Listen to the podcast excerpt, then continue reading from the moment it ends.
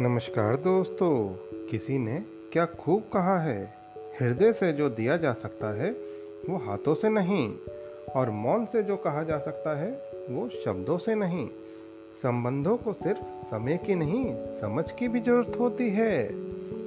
दूसरों को नसीहत देना तथा आलोचना करना सबसे आसान काम है। सबसे मुश्किल काम है चुप रहना और आलोचनाओं को सुनना। आत्मा हमेशा जानती है कि सही क्या है। चुनौती तो मन को समझाने की होती है। विचारों को वश में रखिए, वो तुम्हारे शब्द बनेंगे। शब्दों को वश में रखिए, वो तुम्हारे कर्म बनेंगे। कर्मों को वश में रखिए, वो तुम्हारी आदतें बनेंगी। आदतों को वश में रखिए, वो तुम्हारा चरित्र बनेगा। और चरित्र को वश में रखिए वो तुम्हारा भाग्य बनेगा।